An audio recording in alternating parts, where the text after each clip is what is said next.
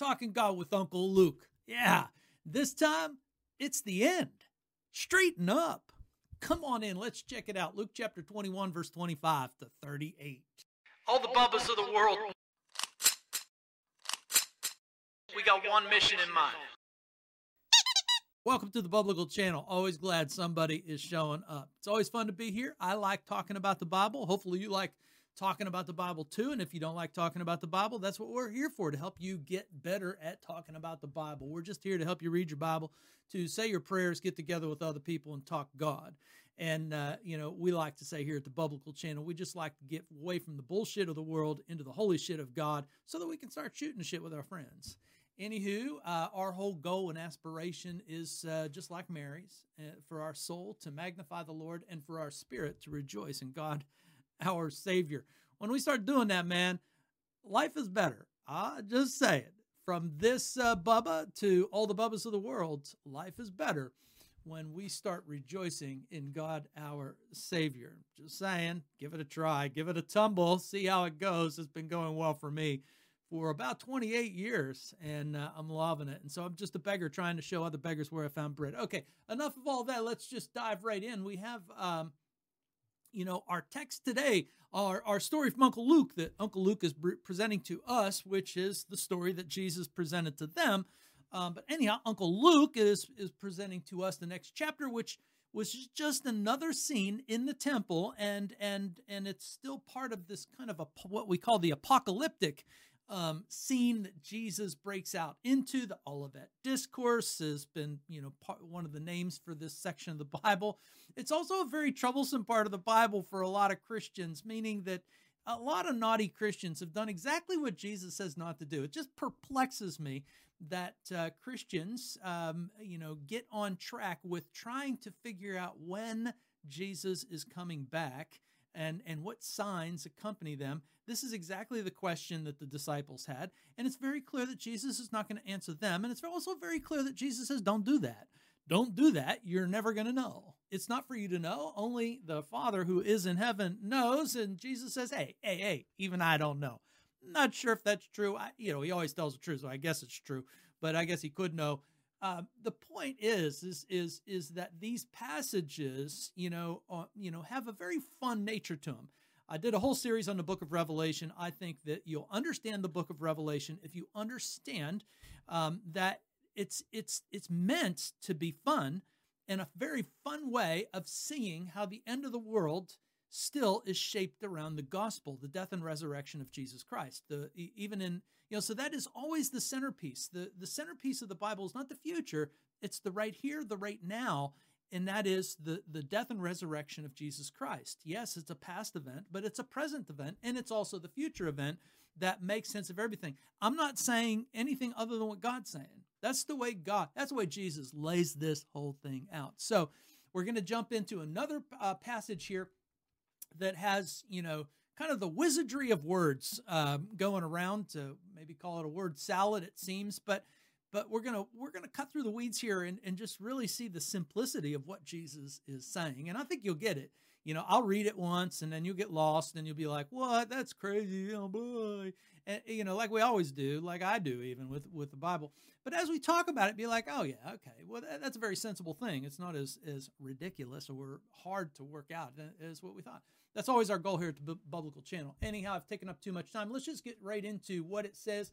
And Jesus now continues this conversation from the last time. If you didn't catch that, go back there. But anyhow, Jesus says there will be signs in sun, moon, and stars, and on the earth, uh, you know, distress of the nations in perplexity because, um, because of the uh, uh, oh, I can't read.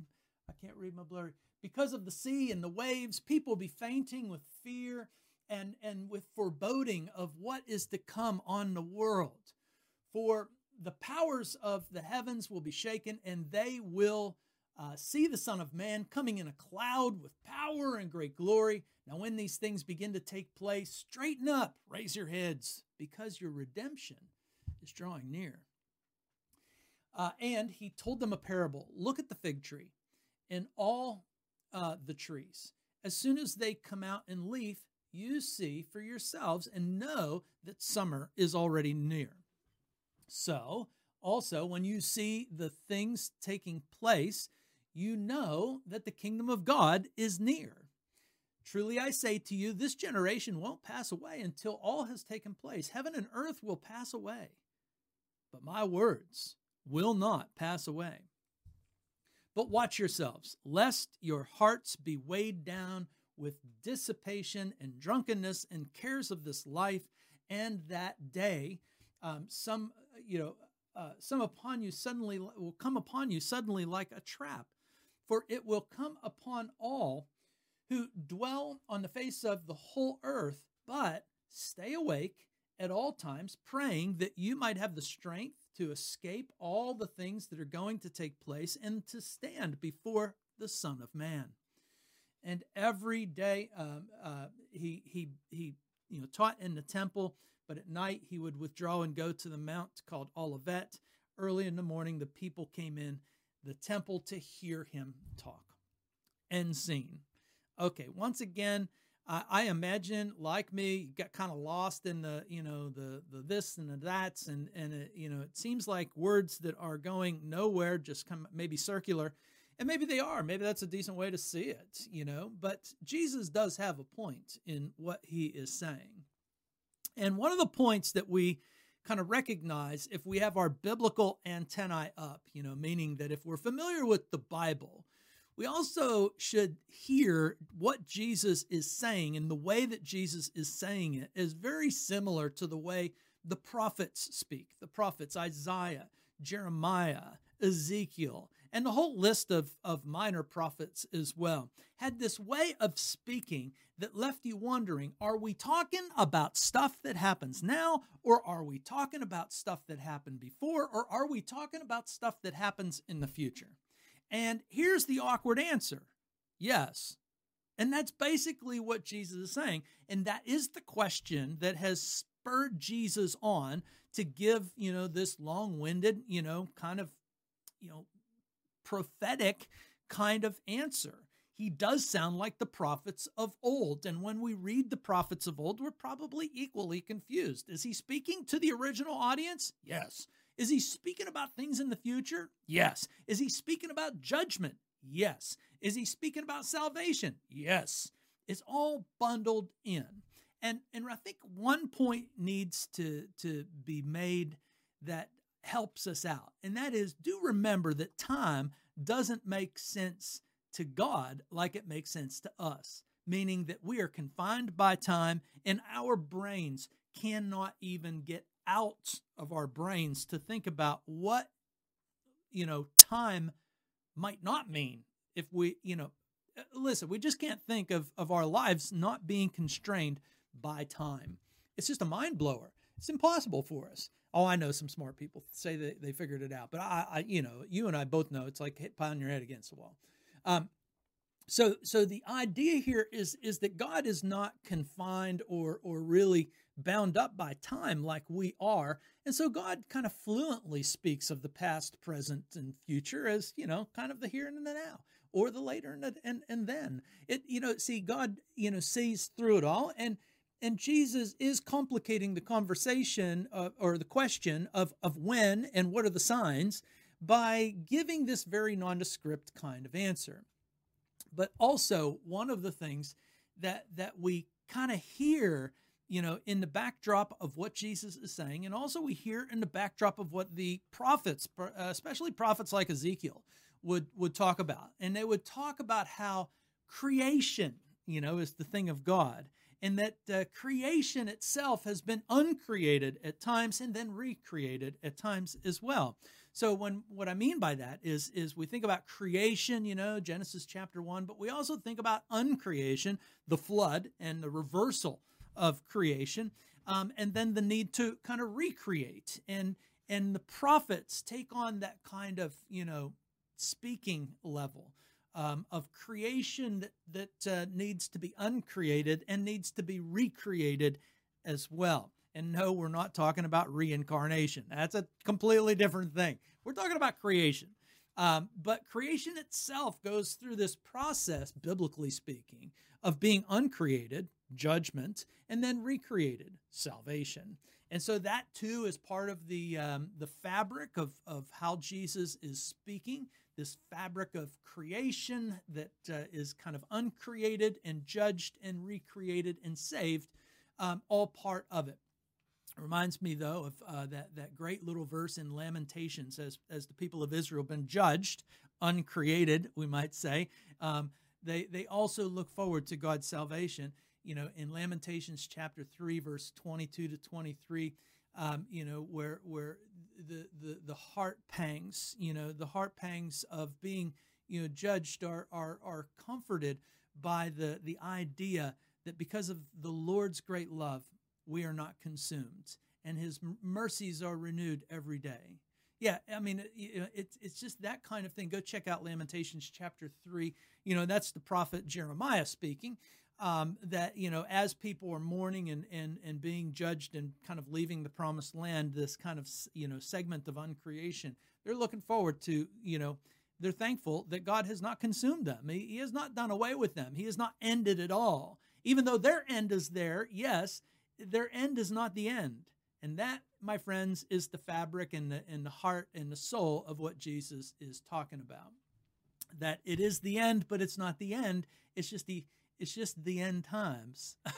there we go. We'll talk about that in a, in a, in a second. Uh, but but anyhow, you know, also this segment is is is directly attached to you know what Jesus has previously said and what Uncle Luke has told us Jesus has previously said is very much connected, you know, to the whole you know repetitive nature of Jesus reminding his disciples and the audience at times, the wider audience of disciples at times that he is going away. Now, he has said this directly. He said he has said that he is going to die. He has also said that he's going to rise again. He has also said that you know he is going away through parables. You know, he's given you know several parables that you know kind of build this picture for the disciples that he is going away, but he is coming back. That uh, all of this is true. Of course, they're not getting it because this is not their expectations, but this is part of how we should understand this section here. It might seem like complicated circular kinds of words, but it is the answer that Jesus has continued to give about himself that there is this, you know, this reality that he is going away and he's coming back. We also remember that Jesus, you know, had this monumental, you know, scene that uh, you know we call it the Mount of Transfiguration, but it was it, it's it's that scene where you know Moses and Elijah show up, and Peter, James, and John get to see it, and and and and Moses and Elijah defer to the big exodus that Jesus is about to consummate or to, to, to begin. So there's an even bigger exodus. So the people of Israel, their minds should be blown because there's a bigger exodus that God is going to do next. And that is also what Jesus has been talking about. There is a bigger exodus. So Israel was rescued from the tyrannical rule of Egypt, but now they are going to be part of a worldwide movement of an exodus and this time it's just not from slavery and bondage in in in Egypt.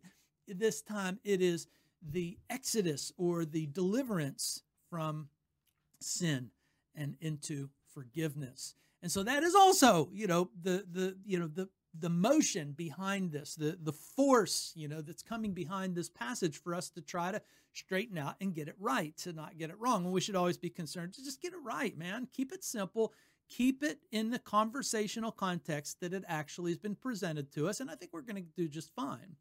So, Jesus has also uh, seemingly made it clear that, you know, that he is not creating war.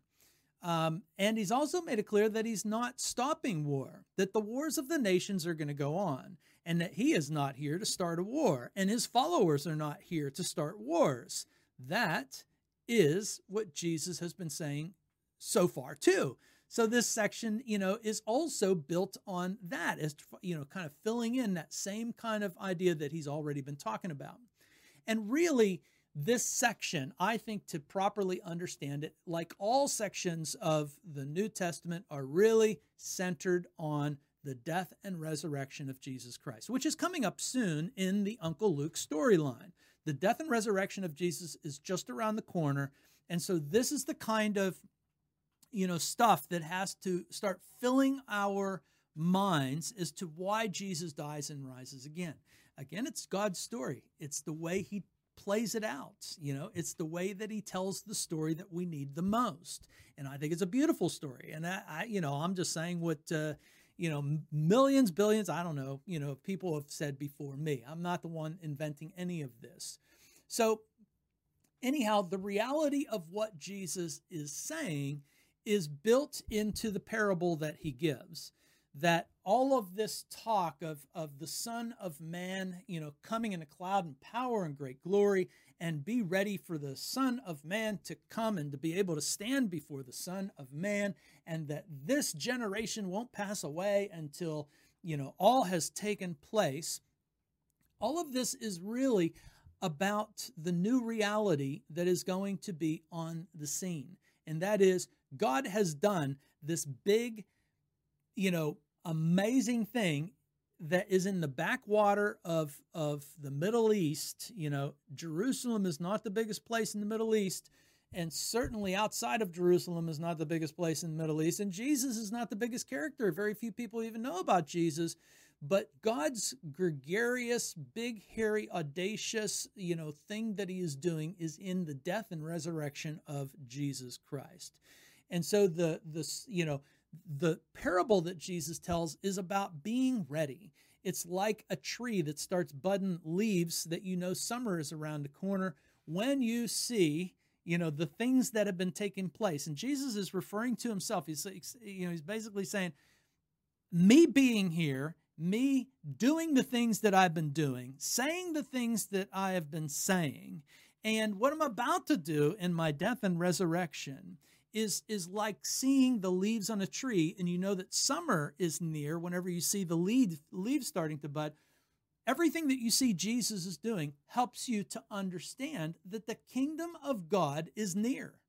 You see Jesus is ultimately bringing this whole conversation into himself. It's all about Jesus and he has the right to make it all about himself if you understand that Jesus is God ultimately, Jesus is preparing them and us to see the world and God for what each one really is and that they are different. Ultimately, Jesus is drawing all of our attention to his presence, to his activity, and to his words so that we would see the cross and see the resurrection and to see his life in our everyday life, that we would live in this expectation, that we would live in this preparedness, that we would live with a new found reality of hope and purpose and direction. Because as Jesus has already said, the thing that will trip you up is the perplexities of the world, the perplexities of the nations, the distresses of the nations, um, and how the, the, the nations and the people in those nations are fainting with fear and wondering what is going to come of this world.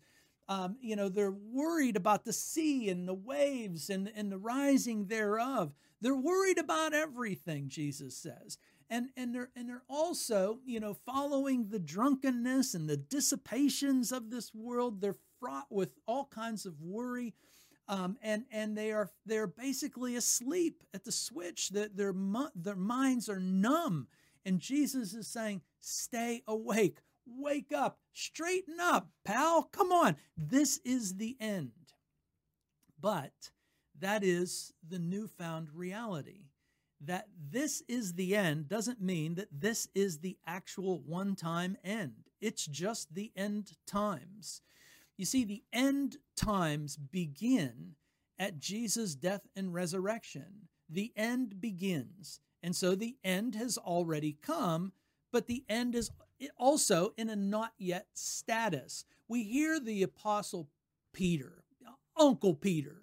Uncle Peter, when he gives his very first, you know, Bible talk, Jesus preaching moment in Acts chapter 2, he sees the new reality that Jesus is talking about right here in our passage and when he speaks to the audience. So catch what he says Uncle Peter preaching for the very first time after Jesus has been raised and he has ascended into heaven. Peter and the apostles and the disciples, they all go out into the, the, the town of Jerusalem. And here's what Peter says He says, And in the last days it shall be, declares God, that I will pour out my spirit on all flesh, and your sons and daughters shall prophesy, and your young men shall see visions, and your old men shall dream dreams and even on my male servants and female servants in those days I will pour out my spirit, and all shall prophesy. All will show the wonders above of, of the heavens and the signs of the earth below. Uh, blood, fire, vapor, smoke. The sun shall be turned to darkness, and the blood to moon before the day of the Lord comes, the great and magnificent day. And it shall come to pass that everyone who calls upon the name of the Lord shall be saved. Now, the thing that Peter is talking about there is, is what the prophet Joel. So he's quoting the prophet Joel, also a prophet who, you know, sees the future of the last days. But the last day is not a moment in time. The last days inaugurates a new period of time. The end times, we are living them right now. The last days started 2,000 years ago, and they might go for another 10,000 years. I don't know. You don't know. It might all come to an end tomorrow. It doesn't matter. But hear what Jesus is saying. He's saying, straighten up and raise your heads because your redemption is near now. It's clear, eh, you know, He is your Redeemer. You now know. So straighten up and pay attention. Don't get lost in the doldrums of this world. Know the difference between what God is doing in this world and what Jesus is doing in this world. You know, that is the aim and ambition here. He's like, don't fall asleep, stay awake, you know, and pray all the time for the strength to escape all the things that are going on in this place so that you might stand before the Son of Man. That's how you are to think day in and day out. That's the that's the goal of the of what Jesus is talking about. The new reality that is coming up is the reality of Jesus' death and resurrection. But biblically speaking, you know, apostolically, prophetically, however you want to shape it up, biblically, what that means is that the last days are here and they will continue on until they don't but there is both happening. The last days have begun. And at the same time, the last day is still yet in the future. And why is that? Because of God's great love. As Lamentations chapter 3, verse 22 and 23, because of the Lord's great love, he has not consumed us. In fact, you know, his compassions never fail. You see, it's God's judgment is God's work but it's actually his strange work that the prophet Isaiah uh, rightfully said. Salvation is the work that God wants to be known by. And so he lets time go by because of his compassion to save and to see people saved. That's the, the heavenly reality that's going on. And God's okay with allowing the wars um, and the, the fears of this world to keep going on for the sake of, of others hearing and, and gleaning the hope that God has given to this whole entire world so that we would see the cross and the resurrection in our everyday lives as as a new you know kind of a new perception a new reality that that changes the way we see everything. The redemption of our world is what is is in focus now. The coming judgment of the world is in our focus now. Heaven and earth uh, will indeed pass away, says Jesus, and I'm with him, man. Um, but his words will not pass away. So anchor yourself to his words, anchor yourself to his death and his resurrection and his life and what he says and what he does and and and what God has previously said and done. Go to him to make sure that you understand what the old part of the Bible is saying because he's the authority whatever you think the Old Testament, you know, is saying, make sure that Jesus agrees with you. Anyhow, it's really not that hard. Jesus is just encouraging us to not be weighed down with the cares of this life, but to be liberated, to be redeemed, to be reconciled to God, and to have that perspective in every day of your life, no matter what is happening uh, because the uh, the torments and the turmoils of this world are going to con- continue. Okay, so maybe a momentary pause and a brief commercial break and just say, listen, do I think that the end of the earth and the heavens is hard to imagine? Yes, I do. I don't. I can't look out, you know, into the uh, uh, the Great Barrier Islands. I can't look to the mountains of the Sierras or the Rockies and and and say that I oh yeah I can see how the end of the world you know would happen. No, I can't see it. I don't get it. But they are words that I trust because I do find that you know the idea of God creating the world you know makes good sense. The alternative to me is depressing. It's it's depressing to or unimaginable maybe we'll say. But what is equally unimaginable to me is that you know, nothing created everything around us. It's easier for me to believe that God created everything. And if God created everything, then God can take it all away. And the Bible's been making that point clear that from the moment that God created this world, He's also uncreated this world and He will recreate this world because God is a maker. He's a creator and He's good and He's loving and His compassions never fail. So, um, that that is true. But what Jesus is setting up all followers, the ones surrounding him at that moment in time, and us today, what he is preparing us for is a new way of seeing life, a life filled with hope and promise um, that is built on the judgment, the eventual judgment of these last days. Um, but these last days might continue for a lot longer. Wouldn't surprise me a bit because, you know, it has happened time and time again that the uh, the the church has risen, you know, in its popularity and diminished in its unpopularity. The truth of our time is that you know the church the church might be diminishing. Jesus followers might be diminishing here in the United States, but they're increasing in in uh, the far more populated places of the world, like China, like Africa. Um, there seems to be a lot more Christian growth going on around there. So we need to zoom out to get a big perspective. And that's that's what the gospel does for us is it gives us God's perspective, which should be an immense relief. Um, it should be an immense uh, um, change of life. It gives us a whole new perspective. It gives us something different to talk about and to see and to share with each other and to rally around um, and to lift our spirits by. So, enjoy the times and enjoy the comfort that Jesus Christ gives us. That, yes, the end is here, but the end is also not yet. These are the end times. These are the last days, you know, just like the prophet Joel hundreds of years before Peter said. And just like Peter said, and what like we should be saying now, these are the last times. Stay awake, you know, straighten up. It's the end, man, you know, kind of like, you know, falling asleep in a movie and somebody shakes you and says, It's the end, straighten up. well, Jesus is saying that too. It is the end. So straighten up, pay attention.